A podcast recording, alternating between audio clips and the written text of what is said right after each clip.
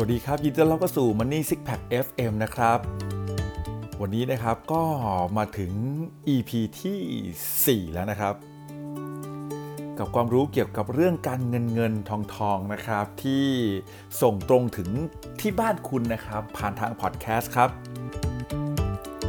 ขอบคุณทุกกำลังใจมากเลยนะฮะ หลังจากที่ผมปล่อยออกไปเนี่ยนะครับใน EP 3 นะครับ หลายๆ คนก็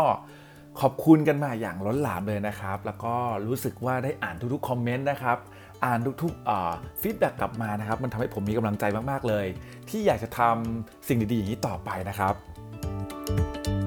ขอบคุณทุกคนจริง ๆ ครับ วันนี้ครับเดี๋ยวมาต่อครับกับ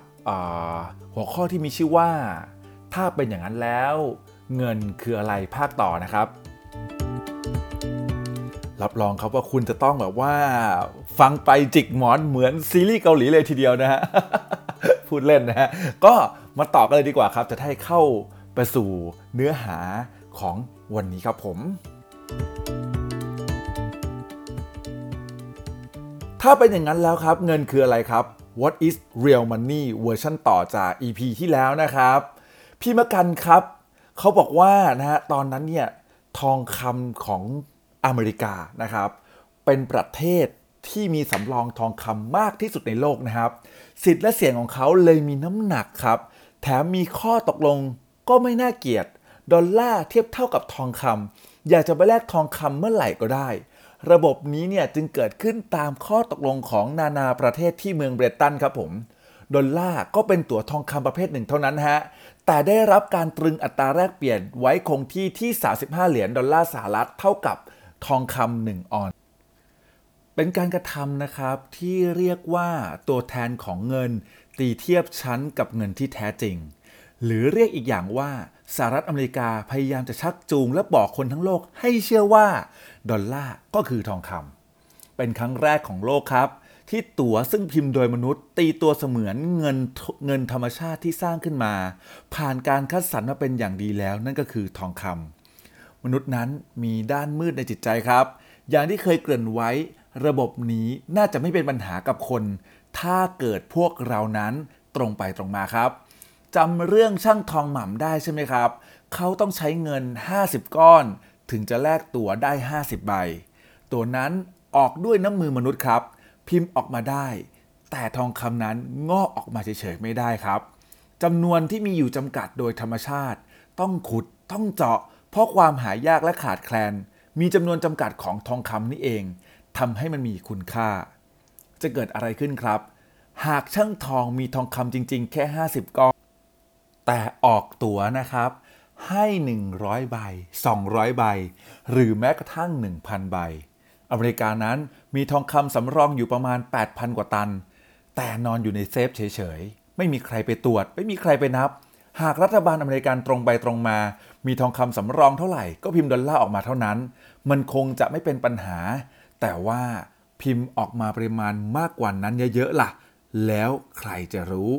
ในขณะที่โลกครับกำลังเพลิดเพลินอยู่กับการซื้อขายแลกเปลี่ยน เก็บเงินสำรองคงคลังเป็นรูปแบบของเงินดอลลาร์สหรัฐ อเมริกาครับ ซื้อของก็จ่ายเป็นเงินสกุลดอลลาร์สหรัฐ โดยตรึงอัตราแลกเปลี่ยนไว้ที่ 35 เหรียญแลกได้ 1 ออนซ์ทองคำแต่มีคนเอามาแลกคืนที่เป็นทองคำจริงๆเนี่ยนะครับมีคนมาแลกคืนน้อยมาก จะเป็นไปได้ไหมครับ เมื่อเวลาผ่านไปอเมริกาเห็นว่าทองคำที่อยู่ในเซฟเฉยๆ ไม่มีใครมาตรวจนับ หากเป็นเช่นนี้ พิมพ์ดอลลาร์ออกมามากเกินกว่าปริมาณทองคำที่มีอยู่จริง ก็คงจะได้กระมัง ได้งบประมาณมาใช้เพิ่มขึ้นจากอากาศ เพราะไม่มีใครรู้ ไม่มีใครมาตรวจนับ อัตราแลกเปลี่ยนก็ตรึงไว้ที่ 35 เหรียญต่อออนซ์ทุกคนก็คิดว่าดอลลาร์เท่ากับทองคำก็คืออย่างเดียวกัน ปฏิบัติการพิมพ์เงินดอลลาร์เกินกว่าความเป็นจริงจึงเริ่มขึ้นครับ พิมพ์ พิมพ์ พิมพ์ แล้วก็พิมพ์ ใช้จ่ายกันสนุกมือ ยิ่งตอนนั้นครับ มีสงครามเวียดนามด้วย คนกำลังต้องใช้เงิน จริงอยู่ครับ ไม่มีใครรู้ ไม่มีใครเห็น ไม่มีใครมานับดอลลาร์เทียบเท่ากับปริมาณทองคำที่มีอยู่ แต่เชื่อไหมครับว่า มีคนสงสัยครับ หากค่อยๆพิมพ์อย่างแนบเนียนทีละนิดทีละหน่อยค่อย ๆ เพิ่ม คงไม่มีใครสังเกต แต่ด้วยเหตุผลที่บ้านเมืองในขณะนั้น อยู่ในสภาวะสงครามนะครับ ภาระค่าใช้จ่ายของรัฐบาลอเมริกามีอย่างมากมายมหาศาล ปฏิบัติการสั่งพิมพ์ดอลลาร์ออกมาจากอากาศจึงเริ่มขึ้นอย่างรุนแรงและรวดเร็วจนผิดสังเกต เมื่อมากเข้ามากเข้า ประเทศต่างๆ เริ่มผิดสังเกตครับ ความเชื่อมั่นในดอลลาร์สหรัฐเริ่มลดลง เริ่มจากสวิตเซอร์แลนด์ เริ่มเอาดอลลาร์คืนไปเอาเงินที่แท้จริงก็คือทองคำคืนมา ฝรั่งเศสตามมาติดๆหลาย ๆ ประเทศจึงเริ่มทิ้งดอลลาร์หากสายตาของท่าน กำลังเดินทางมาถึงบรรทัดนี้แล้ว ต่อจากนี้โปรดอ่านอย่างช้าๆ และตั้งใจครับ ปีคริสตศักราช 1971 ประธานาธิบดีริชาร์ดนิกสัน เห็นท่าไม่ดีครับ ประกาศยกเลิกการนำดอลลาร์มาแลกเป็นทองคำจริง ๆ ทั้งๆที่เคยสัญญาว่าทุก 35 เหรียญแลกได้ 1 ออนซ์ทองคำพอจะมาแลกกันจริง ๆ นิกสันดันประกาศเลิกซะครับ ชาวบ้านเลยเรียกกันว่า เบี้ยวกันเห็นเห็นๆจะมีปัญหาอะไร หากมีปริมาณทองคำเท่าไหร่ ก็พิมพ์ดอลลาร์เท่านั้น แต่เรื่องดันมาแดงตอนที่ทุกคนเอาตั๋วมาแลกคืน ปรากฏว่า นอกจากแลกคืนไม่ได้ ยังยกเลิกระบบที่ตัวเองเคยตั้งไว้อย่างหน้าตาเฉยคริสตศักราช 1971 ประธานาธิบดีริชาร์ดนิกสัน ประกาศตัดขาดความสัมพันธ์ระหว่างเงินกระดาษกับทองคำประโยคนี้ครับ ต้องตัดแปะไว้ที่ข้างฝาบ้านของคุณเลยครับว่านี่คือ fact fact คือเรื่องจริงครับ เพราะผมเชื่อว่าในปัจจุบันนี้ 99 คนในร้อยคนเนี่ยนะครับ ยังมีความคิดว่า ระบบเงินตราที่เราใช้กันอยู่ในปัจจุบันทุกประเทศ อ้างอิงกับทองคำอยู่ ทั้งทั้งที่มันได้ถูกยกเลิกมาเกือบ 50 ปีแล้วครับ หากคุณคิดว่าทุกวันนี้รัฐบาลและธนาคารกลางของทุกประเทศ เวลาจะอนุมัติพิมพ์ธนบัตรยังต้องอ้างอิงกับกองทุนทองคำอยู่ มันไม่ใช่อย่างนั้นอีกแล้วครับ สมัยอากงอาม่าอาแปะอาเจยาอึ้มของเรา ตอนหนุ่มตอนสาวเท่านั้นนะครับ ที่มีสิทธิ์ที่จะเข้าใจแบบนั้น แต่ตอนนี้ฮะไม่ใช่แล้วครับ เพราะว่าระบบเบรตตันล่มสลายไปด้วยเหตุผลนี้ ระบบอัตราแลกเปลี่ยนแบบลอยตัว ความจริงก็คือทุกรัฐบาลครับ ที่แอบพิมพ์เงินเกินกว่าทองคำในเซฟของตัวเองที่มีพิมพ์กันเยอะพิมพ์กันคนละนิดคนละหน่อยจนเป็นเรื่องระบบทองคำที่เคยหนุนหลังกระดาษทุกใบ สกุลเงินทุกสกุลบัดนี้ไม่มีแล้วครับ ที่จะต้องมีทองคำหนุนหลังระบบการเงินเหมือนส,สังคมเราต้องมีตำรวจ แต่อาจจะบอกว่าไม่ต้องมีตำรวจก็ได้ ถ้าเกิดเราไม่ได้ทำผิดกฎหมายหรอกทองคำก็ต้องมีครับ ไม่งั้นนักการเมืองทำผิดกฎและบอกและหลอกกับเราว่า ไม่ต้องมีทองคำหรอกพิมพ์เกินเพิ่มไปไม่เยอะเท่าไหร่ แต่สุดท้ายเขาก็ทำครับ ตั้งแต่ปีคริสตศักราช